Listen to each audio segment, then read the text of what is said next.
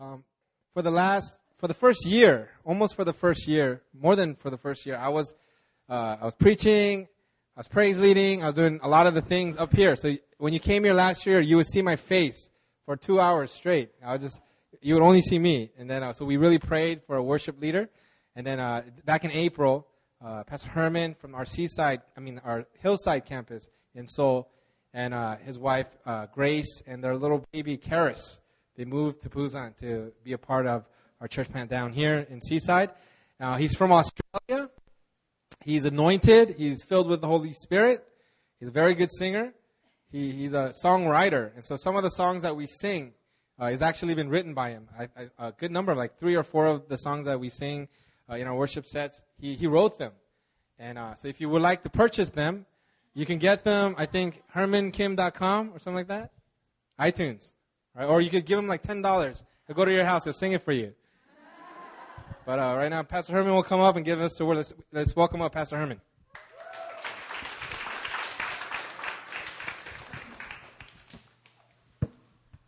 All right. Very excited, uh, a little bit nervous, but um, just really expectant that God's going to speak to a lot of people in this room. Um, and more importantly, I think the Lord's going to renew a revelation even for me as I speak. Uh, so before we begin, uh, if it's okay, we're just going to bow in a word of prayer. I just feel like God wants to just release just grace in this room to receive, uh, especially for those people in this room who've been contending and waiting in that place of barrenness. I feel like today God's going to release a fresh new revelation in how to be in that place of waiting. But also, I also sense that there's going to be people in this room who's going to today experience the Niagara type breakthrough. Yeah, today I just see barrenness coming off of people's lives, the physical sense and also the spiritual sense. It's all tied in. So let me pray. Holy Spirit, I just want to thank you so much for the work that you've been doing in our lives from beginning to end. And God, I thank you that as you look at our lives, you don't just see day by day or week by week, but you see the holistic picture. So, Lord, even if we have a bad week or a bad day, we thank you that you do not see according to that day, but you see according to your faithfulness of our lives. God, we look to you right now. God, in the midst of our barrenness, in our weaknesses and pains, and whatever struggles that people may be carrying today, I pray for the fullness of release of your word right now. Yeah. Yeah.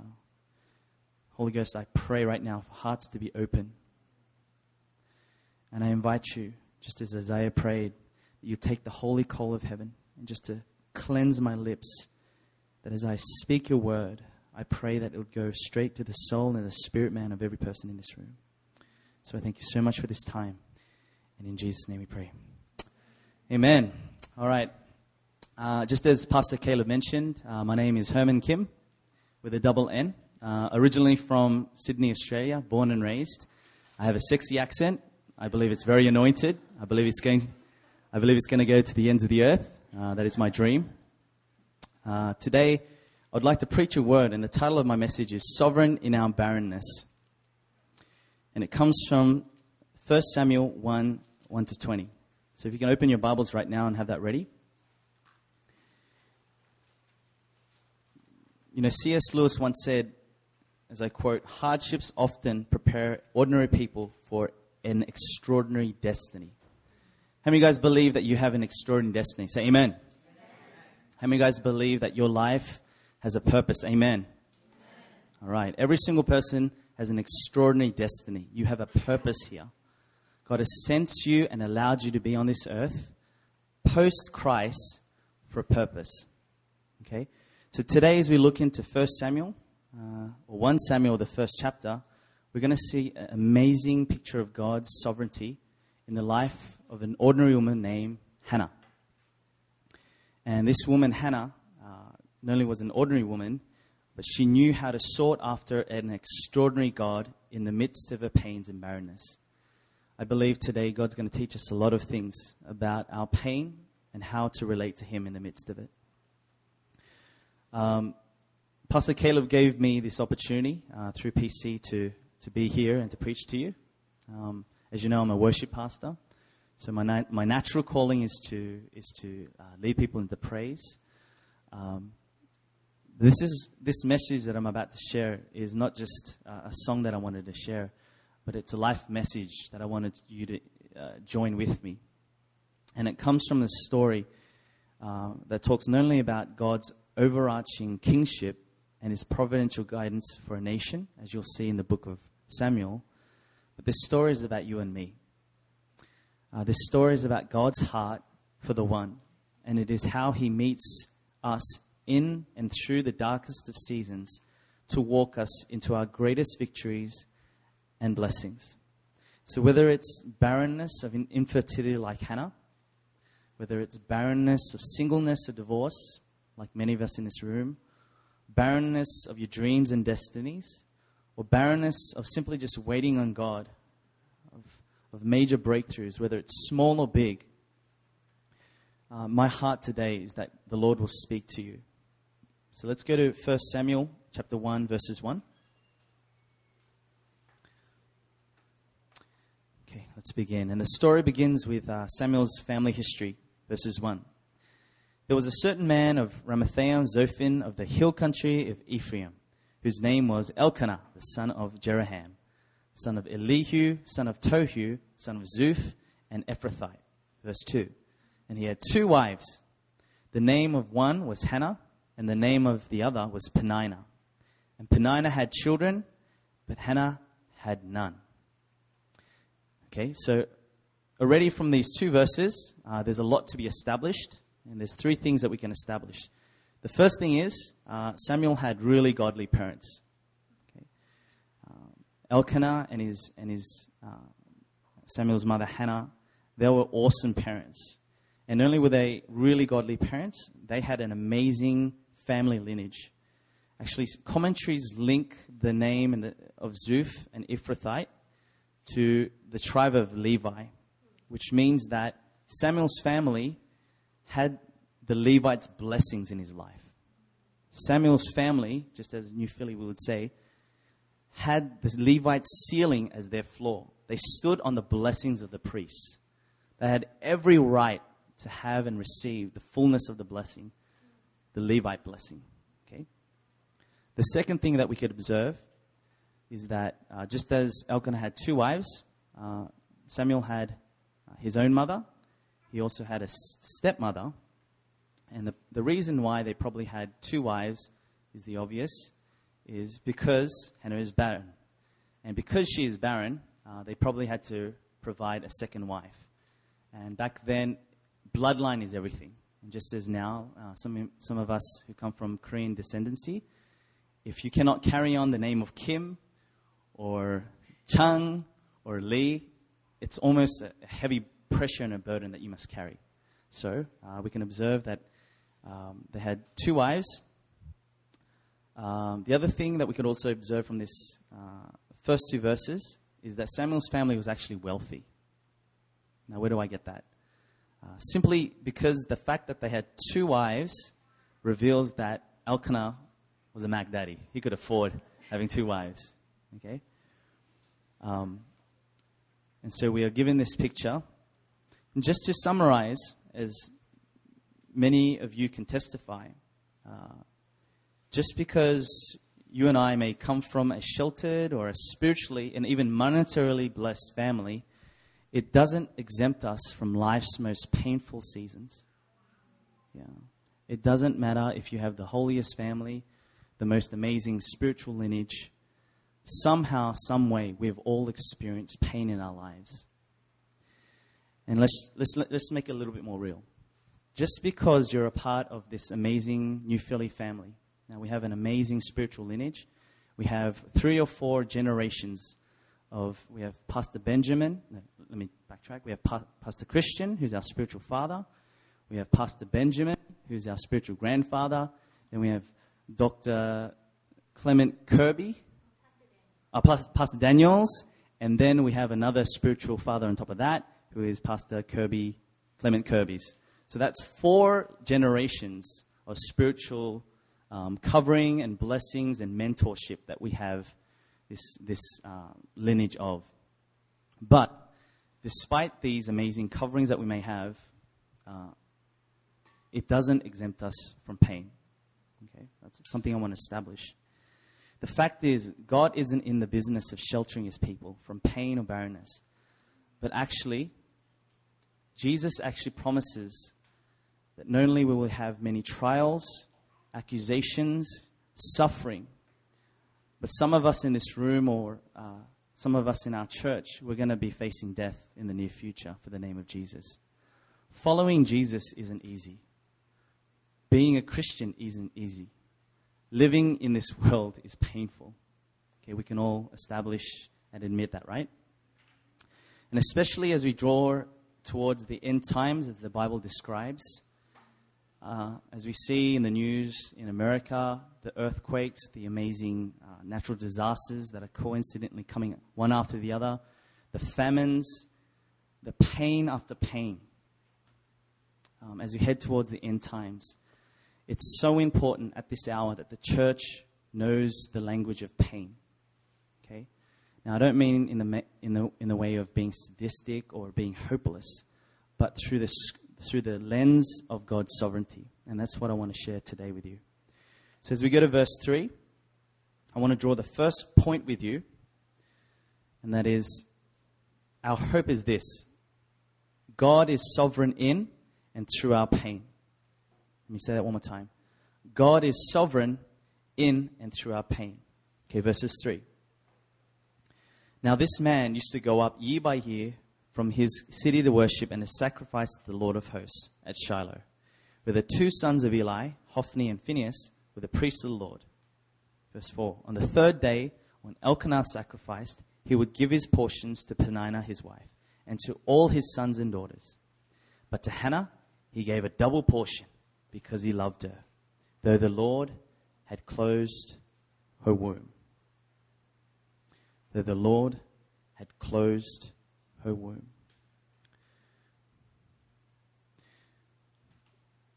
We might come, we might be, some of us might be from a loving family. Uh, some of us might have the most loving husband. And as we see in the picture here, Elkanah was an amazing husband. Uh, he knew the pains that his wife was going through. And uh, despite it all, he tried his humanly best to support her. But as we can see from verse 5, God is sovereign in and through our pains. And what do I mean by that?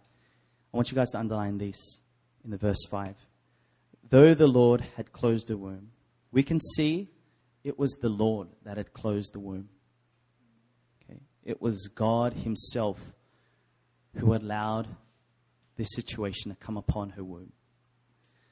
Now, have you ever thought in the midst of your barrenness, given that it's not pain caused by your own foolishness or sinfulness, that perhaps, just perhaps, some of the things that you're experiencing right now isn't from the devil. It might actually be from the Lord. That it might not be because of natural medical conditions or a family curse that you have to renounce or because you might feel you're not attractive enough to get married. What if, what if, just as scripture shows us, the reason for your barrenness is the Lord. The season that you're in right now is the Lord. 2 Corinthians 12, 7, 10, Paul shares this amazing prayer and uh, testimony. Therefore, in order to keep me from becoming conceited, I was given a thorn in my flesh, a messenger of Satan to torment me. Three times I pleaded with the Lord, Take it away from me. But he said to me, My grace is sufficient for you, for my power is made perfect in weakness. Therefore, I will boast all the more gladly about my weaknesses, so that Christ's power may rest on me. That is why, for Christ's sake, I delight in weaknesses, in insults, in hardships, in persecutions, in difficulties, for when I am weak, then I am strong. Even the Apostle Paul, a great man of God, a man who transformed not only the area of Jerusalem, but all of Asia. He had a thorn in his flesh, a sovereign will of God to keep him from becoming conceited. It was the Lord that allowed this messenger of Satan upon his life. According to the Bible, not only is God sovereign in the seasons of our blessings, okay, seasons of fruitfulness, There are going to be times when you may have abundance of peace, you have flourishment of finances, things are going so well. God is sovereign. Not only is He sovereign in those seasons, but as we can see from today's text, He is also sovereign in our seasons of barrenness. Okay? Let's go back to the text, verses 6 and 7. And this time I'm going to invite the women to read verses 6 and 7. If you guys are all there. Ready, begin. And her rival used to provoke her grievously to irritate her, because the Lord had so so would.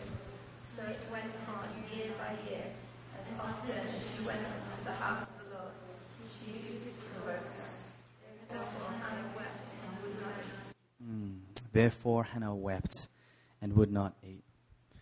Um, culturally, in that context, if you can imagine, and we backtrack to the Israelite times, just like some countries right now, especially in Asia, if a woman cannot bear a child, uh, they're placed upon her is this heavy stigma of shame, like cultural shame and humiliation. And oftentimes, uh, in that time, they would spiritualize it. Oh, most likely Hannah has some sin issues with God. Or there's some curse that she has incurred. So therefore, she's cursed. So let's just leave it at that. A lot of the times, when we go through these seasons of pain, there is this burden of shame, there is this burden of humiliation that God allows us somehow in His sovereign to allow us to go through. So here we have Hannah, a woman in deep anguish, because not only does she have the knife of shame stabbed into her stomach, she has deep insecurities, she has inadequacies and feeling of sorrow. And moreover, her rival is found in today's story to be driving those knives of insecurity, inadequacies, and sorrow deeper and deeper, not only driving them deeper, but twisting them grievously year after year. Man, pain is painful. Even just cutting your finger, a paper slip like, like that. Ow, it's like painful. All day it, it like annoys you. But can you imagine? You have already an inner pain. God, I can't bear a child. God, I wish I could do this. God, I wish I could do that. And you have this pain, and then there comes a woman, a rival, so full of jealousy that not only does she highlight this pain of, of insecurities and of shame, but she actually is the one that drives it in and twists it year after year, the Bible says. Year after year after year.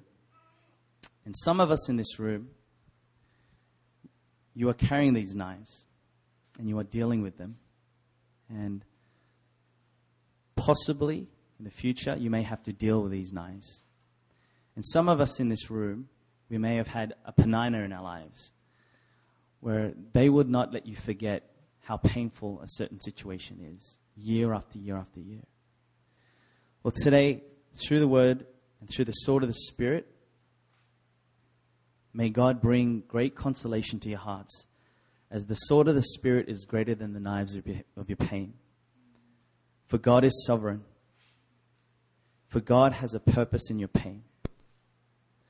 God has a purpose in your pain. I want you guys to turn to your neighbors right now and say, God has a purpose in your pain.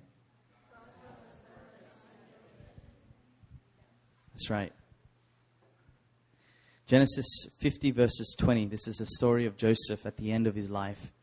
His brother are pre- pleading for their lives. They're like, oh, We've done all these evil to you. J- Joseph, please spare our lives. And how does Joseph respond in the midst of his life, his pain? As for you, you meant evil against me, but God meant it for good, to bring about that many should be kept alive as they are today. In another translation, it says that the very thing that you intended to harm me is the very thing that God is going to use to bless me. Amen. So, the very test that you are experiencing, or have experienced, or will experience in the near future, your test is your testimony. It is the purpose of bringing salvation to the nations. Um, a lot of the times when we hear the story of Joseph, we think, man, that guy had it bad. He grew up into a family of brothers who were so cunningly mean. How could his brothers sell his life to slavery and have no remorse or regret? As a matter of fact, they would lie to his fathers. And only so, he was put in prison. He was accused of adultery, accused of sexual immorality, he's accused of so many different horrendous things that we don't know about. He's left in prison to die and forgotten about. And yet, he had a dream. And God remembered. God had a purpose. Rick Warren once said, as I quote, Our weakness increases our incapacity for sympathy and ministry. We are far more likely to be compassionate and considerate of the weaknesses of others. That means other people are going to find healing in your wounds. Your greatest messages, life messages, are your most effective ministry that come out of your deepest hurts. The things that you're most embarrassed about, most ashamed of, and most reluctant to share are the very tools God can use most powerfully to heal others. So, what's my conclusion? Our life's ministry is found in our weaknesses. Our greatest testimonies and how God's going to use our lives come from the place of weakness. Our pains and seasons of barrenness. Okay, not all the time. This is a way that God, God will and sh- should choose to minister. You know, a lot of times we hear, by his wounds we are healed. But under the same theme, uh, we must claim, by our wounds and weaknesses, people will be healed and ministered to. You know, a lot of times, uh, the way that God's allowed me to minister to people and the people that God has brought, in, brought into my lives um, are the people who have gone through similar things. So, a lot of my friends, we went through a very similar background. Uh, we had brokenness in our families, we went through dealing with drugs and alcohol, and just dealing with hopelessness of puberty, and just so much like pressure of having to make it in different ways. Um, but somehow, some way, uh, in my own brokenness, God allows me to speak to those people. And I believe in the same place, in the same way. Uh, and just as New Philly, we see so many testimonies being released. God is going to release greater and greater testimonies where not only are you set free, but through your freedom, freedom is going to be released like a river. Amen? Okay, but one of the most important things I do want to share today, uh, despite focusing and talking about weaknesses, is that what's most important here is how we respond to pain. How do we respond to our weaknesses? It's one thing to know our weaknesses, but it's another thing, another level, okay, how we respond to our pain. Because pain will either end up poisoning your faith or purifying, depending on your response. Okay. And you can see this when you see uh, elderly people. Uh, some elderly people, they are the most gentle and the most loving people in the world. You just think, man, how are they such soft and gentle people? And, uh, you know, a lot of them, they may share, you know, I've gone through so many difficulties in my life, but, you know, somehow I've gone through it and this is where I am and I'm very thankful and very happy. On the other spectrum, there are these old, like very grumpy, very angry people, you just say hi and they're like, Why are you saying hi to me? Do you have a problem with me? Especially when you get in the cab and you want to you wanna go one place to another. You just sense that there's so much bitterness and anger within these people. Pain can either poison you or it can purify you. You can choose today. Do you want to end up becoming a gentle, elderly person in the future? Or do you want to become a person that hates life, hates people, so burdened by bitterness that all they can think about, uh, about is hate? That is not the language of the church. Let me take it one step further. How you respond to pain will either harm you or heal you. Okay? So we've already established in this world, we are going to face many trials of many kinds. But how you respond to it is up to you. Is it going to harm you or is it going to heal you? Okay, let's read on. Verses 8 to 12. And I want you guys to really imagine this.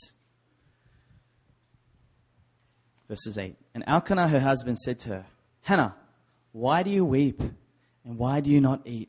And why is your heart, sad? Am I not more to you than ten sons? Verses 9. After they had eaten and drunk in Shiloh, Hannah rose. Now Eli the priest was sitting on the seat beside the doorpost of the temple of the Lord. She was deeply distressed and prayed to the Lord and wept bitterly. And she vowed a vow and said, O Lord of hosts, if you will indeed look on the afflictions of your servant and remember me and not forget your servant, but will give to your servant a son, then I will give to him the Lord all the days of his life, and no razor shall touch his prayer. So, the second observation I'd like to draw from today's story is that God is sovereign in and through our prayers. God is sovereign, He is supreme, He has full authority, He knows all in and through our prayers. Verses 12. As she continued praying before the Lord, Eli observed the mouth. Hannah was speaking in her heart. Only her lips were moving, and her voice was not heard. Therefore, Eli took her to be a drunken woman. And Eli said to her, How long will you go on being drunk? Put your wine away from you. But Hannah answered, No, my Lord. I'm a woman troubled in spirit. I have drunk neither wine nor strong drink, but I have been? Pouring out my soul before the Lord. I want you guys to underline that if you can in your Bibles. Pouring out my soul before the Lord. This is a beautiful picture of prayer. Hannah spoke from her, from her heart and not just volume. She poured out her soul. And I just want to encourage every single person uh, in this room, uh, whether it's past, present, or future, the greater the pain, the greater level of pouring that is needed. Uh, people say that time will heal the wound. Uh, I beg to differ. I believe that there is a, a arrow that God is pointing us today, and that is to pour out our soul. Sometimes in our day, we might go through frustrations and we have anger in our hearts. God is inviting you right now to pour it out. God, that, that guy, he irked me so much. Man. Beep. Oh. There's going to be times when your family members, they just, they just stabbed you in the back and you just can't get over it. Day in, day out. You just have to face them. The same Korean word, chansori. The same complaining. The same over and over. Mom, can you just be quiet? Over and over again. God is inviting you to pour it out. Pour it out. Sometimes the pain is deeper. It might be a time when you go through a breakup and it, and it kills. It really kills. It might be a time when you've been coming out of a very hectic relationship. It might become it might come out of a place where you, you're dealing drugs and you're trying to become sober. It might be a time when when it's just so painful, you just honestly want to die. Those are the times that God is inviting you. Pour it all out in prayer. All of it. Okay, I'm just using two little thoughts, but if you can imagine, the greater the pain, it might be a bucket that you have to pour out. It might be a huge, um, I don't know, like a waterfall that you need to pour out. God is inviting you to pour it out there's two distinctive seasons that I can remember in my life um, that I had really felt like God, I just can't make, I can't make it through. I just can't, I can't do it anymore. And one of those seasons was back in 2005. Um, I was going through uh, just, uh, how can I say, just a really wretched breakup with my uh, previous girlfriend, and uh, she actually ended up marrying my close friends and um, a lot of a lot of my friends ended up taking her side and just consoling her, and actually ended up lying to me in many occasions and uh, backstabbing me. And uh, I just during that time, I just felt the weight of like whatever it was, just the weight of feeling betrayed, the weight of like I can't go on, uh, not just because of the relationship, but just because the weight of the season that was going on. And uh, I remember going into my room and I just felt like God saying, I just want you to just pour out. And so I went into the room and I, and I closed my door and I just began to yell into the pillow. Like I just began to yell every other curse word that I could think of. like, beep, like I can't hack this anymore. I'm just like, ah, like I was just really, just really being raw before God. And, um, and as, as, as I was coming out of the room, I just remember distinctively um, a friend calling me up. And this friend was an intercessor friend. And uh, she, through her giftings, at the beginning of our conversation, she said, Hermann, have you, have you been praying? And I said, uh, Yeah, a little bit. And uh, she said, Hermann, I can just really tell you just had a really deep time with the Lord. It was such a powerful time. And um, I just felt the Lord just meet you where you are through every word that you shared. And uh, as soon as I heard that from her, I just had this great revelation man, God just receives it all. God just understands even the swear word and the motives of the words that I want to say in my prayer life. Like, He just receives the deepest of hurts. Um, how about you? I want to invite you to think about this. How about you? What and who do you turn to when you go through the difficulties of life? Where is the first place you run to? Okay, is it is it Pastor Caleb? Is it Pastor Mina? Is it to your small group leader? Is it to your friends? Some of us, we might try to escape by eating a lot, go to a buffet, stuff our mouths. Some of us, unfortunately, might turn to porn. That's the reality. Some of us might daydream about our future girlfriend or husband or, or wife. And some of us might be even planning a revenge on how we can take it out on our bosses. Who do you turn to first? Who do you run to first? Uh, my sister and uh, my wife, uh, the other night, we were watching this reality show. It's called Let Me In, and it's a plastic surgery reality show. And uh, it was the first time actually that I, was watching this. We are just uh, surfing and we bumped to this, and it was really interesting. So we get to this scene where these two ladies are uh, standing side by side, and the judges they have to uh, call out whether this person is going to receive the extreme, you know, plastic surgery, the, the makeover, or this person is going to receive the amazing makeover. And so each person shares their story. So one of the ladies they share, you know, um, I have a physical deformity where my breasts have decreased after I gave birth therefore my husband thinks I'm ugly. And uh, she goes on to share that we haven't had intimacy for eight years, and can you, can you help me out? This is my last hope, this is my last chance. So one of the ladies share that, and the second lady, she comes up and she says that uh, I'm ugly. And uh, a video comes up of her, and her, uh, evidently, they close up on her chin, and her chin's a little bit out, and the teeth is a little bit um, not straight. And she shares, My husband has left me for four, four months, and I haven't seen him since. And, he's, and he, he wants to divorce me. Um, he says he hates me. He hates my personality. He says my breath stinks. And on and on she goes. Even my, even my son curses me, saying that my breath smells so bad. And, and you can see the anguish on her heart. And you can also see like the way that she's trying to deal with it because she's trying to be strong. She just shares it so gently, like nothing's going on like not even a teardrop. And she comes to the point and she shares her story. Um, she's like, I'm here because I want to have hope.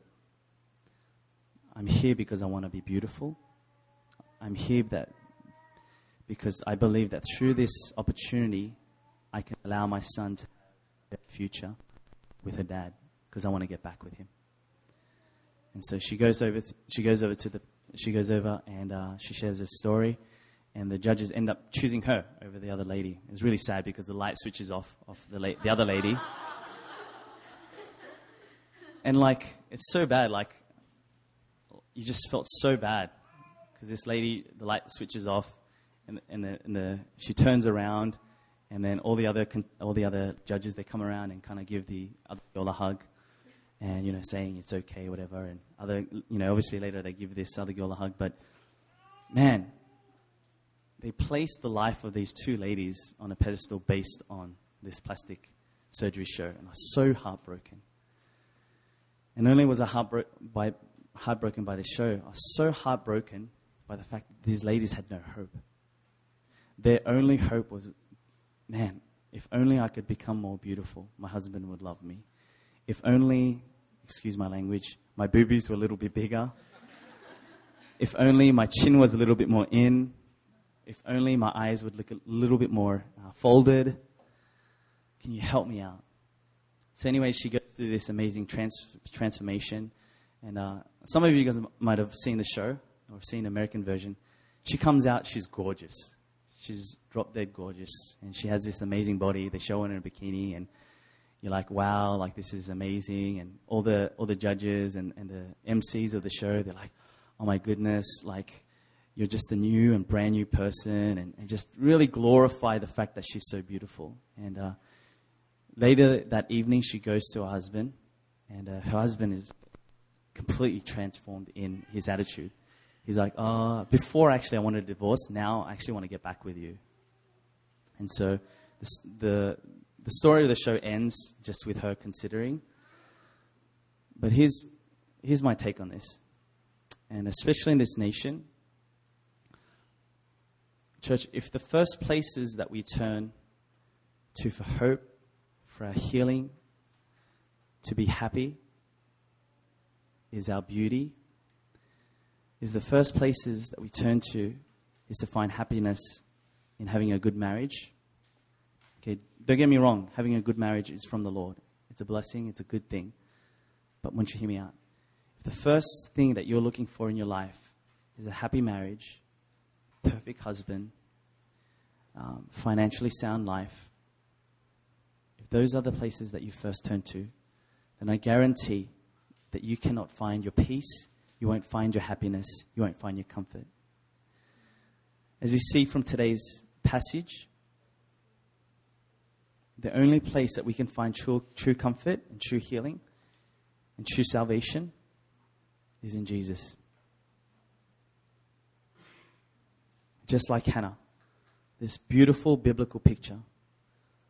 Hannah went through extreme pain year after year. What did she do? She turned to Jesus first. She ran to God. She took deepest griefs rather than trying to find comfort in her husband. She ran to God. God. And she poured out. So we must go to our secret places where we can simply speak from our hearts and pour out our souls. And I want to share three P's with you today, just to, just to close today's message. Because today's message is about God's sovereignty in our, not only in our pain, He's sovereign through our prayers. One guide I want to give with you, leave today, as a guide to help you to turn to Jesus first. Number one, church, we need to learn how to pour out our hearts. The language of Psalms is an amazing instructions for us in how to know to turn to God in the times of pain. Okay? This is a time where we just pour out our complaints, our emotions, how we feel. These are the times that we need to be real. Number two, we need to learn to pour out our needs. You know, first and foremost, we need to tell God we need Him. Secondly, it's okay to tell Him, God, I, ne- I need this area for you to intervene. Whether it's healing, provision, protection, we need to learn to pour out our needs, our need for Him. And thirdly, we need to pour out our trust. Say, God, this is my heart, these are my needs, and now I entrust you. And as soon as you are able to do that and you feel a release, say, God, it's yours, and just move on. You know, one thing we can learn from Hannah, and it's such a beautiful picture, and you can learn this in your daily lives. When she poured it out, and her pastor blessed her, she just moved on. She went on with life. Before, she was struggling to eat, she was in grief and crying. But as soon as she poured out and she let go, she just moved on with life. It says the Bible says she went back to eating, and she ate a lot. yeah. Some of us, once you have released the Lord, you just got to move on. Stop living in the past. Stop living in your pain. That is not your identity. God establishes you in a new man. The old is gone and the new has come. He's inviting you not to live out of your pain, but live in the place of praise. Pour out your hearts, pour out your needs, pour out your trust, let it go, and move on. Trust God will take care of the rest. Amen? Um, just as we close out, I just want to share a song um, that I wrote back in 2006. I'm just going to invite Roy to bring it up. And uh, this song came from the closet of pouring it out, just through the darkest of days, uh, just feeling like I couldn't get on, couldn't go on with life. Uh, let me just read this before, uh, for you before you sing it, and just to pray through it. It says that Jesus, my Lord, uh, my Savior, my Lord, and my King, insulted, rejected for all of our sins. Knowing my pain, he went through it all. So I turn to Jesus. He's there when I fall. Verses 2. Jesus, my comfort, my strength and my shield, sorrow and sadness, he knows how I feel. Knowing my struggles, he went through it all. So I turn to Jesus, who's been there before. Chorus. The chorus cries out, Lord, I need you. Lord, I cry out to you my only refuge from this world. Lord, I need you. Lord, I cry out to you. My only shelter, my hope and Savior. It's the bridge, and I turn to you. Always first to you, and I turn to you. Jesus, first to you. Okay, uh, I'm just going to sing this for a little bit, just over uh, this time of prayer. And uh, I just invite you right now just to follow along with the lyrics. And uh, you may not be in a season of pain, or you may not be, uh, you ha- may have uh, experienced a trauma that some of our New Philly people may have shared. But what I wanted to do today was to give you a reservoir for the future. Okay, whether it's a small challenge that may come your way, a trial, or a season of just intense barrenness, whatever it is, I wanted to allow God to equip us as a church. When those times come, we'll be able to say, God, this is where I'm at, and allow us for us to stand in the midst of the trial.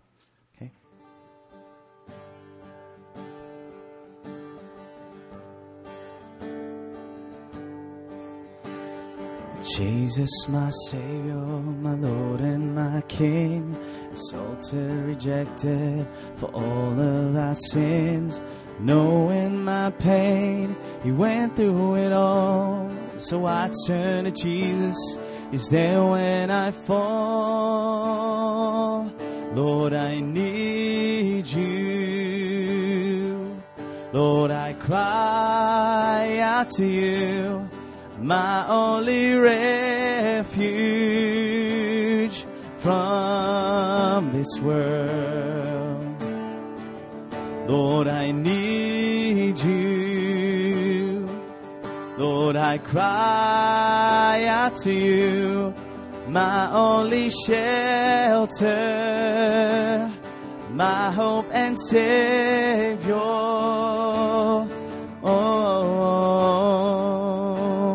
Let's all stand. Let's sing the second verse. Jesus, my comfort. Jesus, my comfort, my strength and my shield. Sorrow and sadness, He knows how I feel. Knowing my struggles, He went through it all. So I turn to Jesus, who's been there before. Sing again. Jesus, my comfort. Jesus, my comfort, my strength and my shield. Sorrow and sadness, He knows how I feel knowing my struggles, He went through it all. So I turn to Jesus, who's been there before. Lord, I need you. Lord, I cry out to you, my only refuge from this world. Lord, I need you. Lord, I cry out to you, my only shelter, my hope and savior. Oh.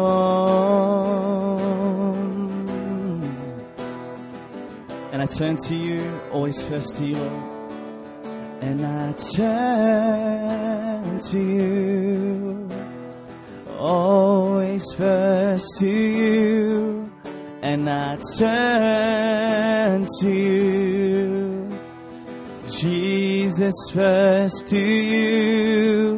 And I turn to you, always first to you and I turn to you. Jesus first to you. Lord, I need you. Lord, I cry out to you, my only refuge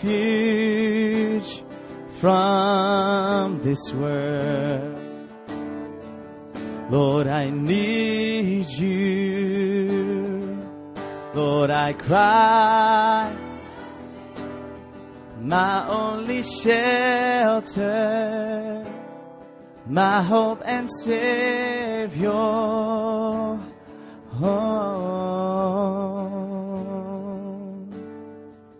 Let's pray. I just want us right now to invite every single person. Uh, if you can just lay your hands on your heart.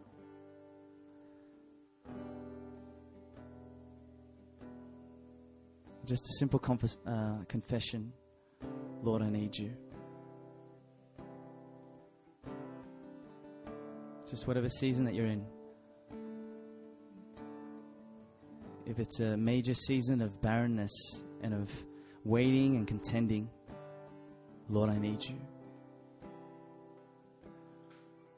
If it's seasons of dryness and you feel like God is far, Lord, I need you.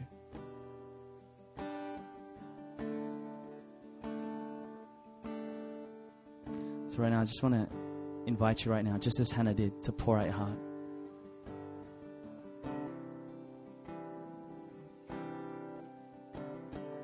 Just pour out your heart. Say, God, this is where I'm at. These are the barrennesses of my life and the breakthroughs that I'm contending for. These are the prayers that I've been praying for many years for the salvation of my loved ones.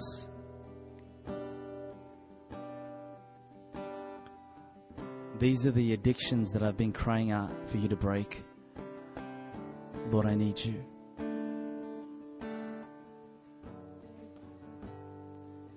God, these are the relationships that I've gone in and out of, felt used and abused. Lord, I need you.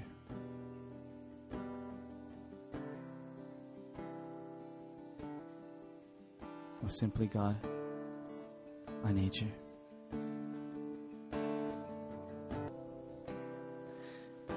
And secondly, right now, what we're going to do, we're just going to contend, just as Hannah contended for a breakthrough. If there's an area of your life that you've been crying out to God, God, I need a breakthrough in this area, whether it's a housing situation, whether it's an employment situation, whether it's an addiction situation, you've been crying out year after year after year, and the devil has not left you alone to remind you how powerful painful it is, I want us to all right now to cry out, God, we need a breakthrough in this area. God, I need a breakthrough for my family. I need a breakthrough right now in the name of Jesus. I want us to go to the deepest place right now, close to his heart, to say, God, I need a breakthrough in this area. I need a breakthrough. I need you to come into this place of pain, this barrenness, and to break in right now, God. So, regardless of how loud you may pray or how quietly may pray, I want us to go to that place of contending and asking. Say, God, I need a breakthrough in this area right now in the name of Jesus. Just as Hannah prayed and saw great breakthroughs of her barrenness, I pray for great breakthroughs to be released right now in the name of Jesus. Right now.